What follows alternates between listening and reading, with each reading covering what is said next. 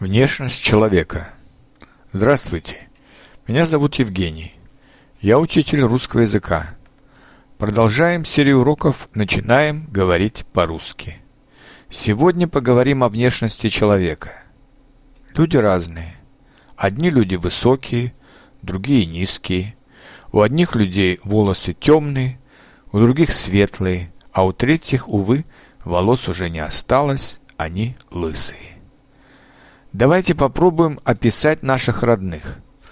Мой отец был, был среднего роста, 175 сантиметров. У него были каштановые волосы в молодости и седые волосы в старости. У него был сравнительно большой прямой нос, серые глаза, впалые щеки, высокий лоб и большие уши. Он был близоруким и носил очки для дали. Читал он без очков. Моя мать чуть выше среднего роста. У нее русые волосы, голубые глаза, густые брови, низкий лоб и маленький курносый нос.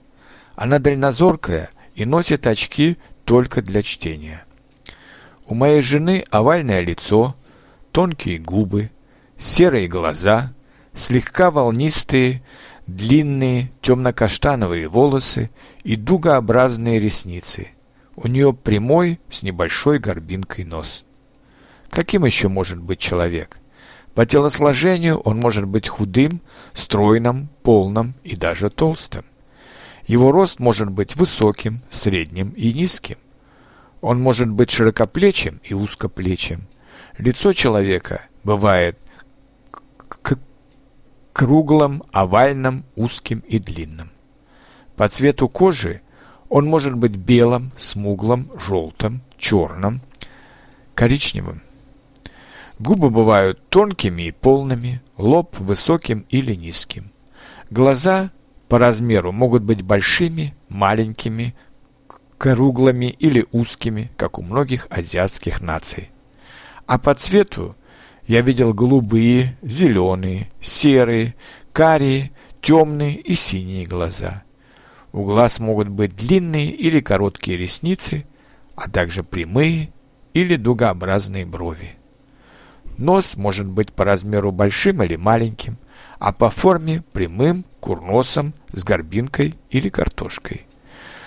Самыми разными могут быть волосы. По структуре прямые, волнистые, курчавые. По длине длинные, средней длины, короткие.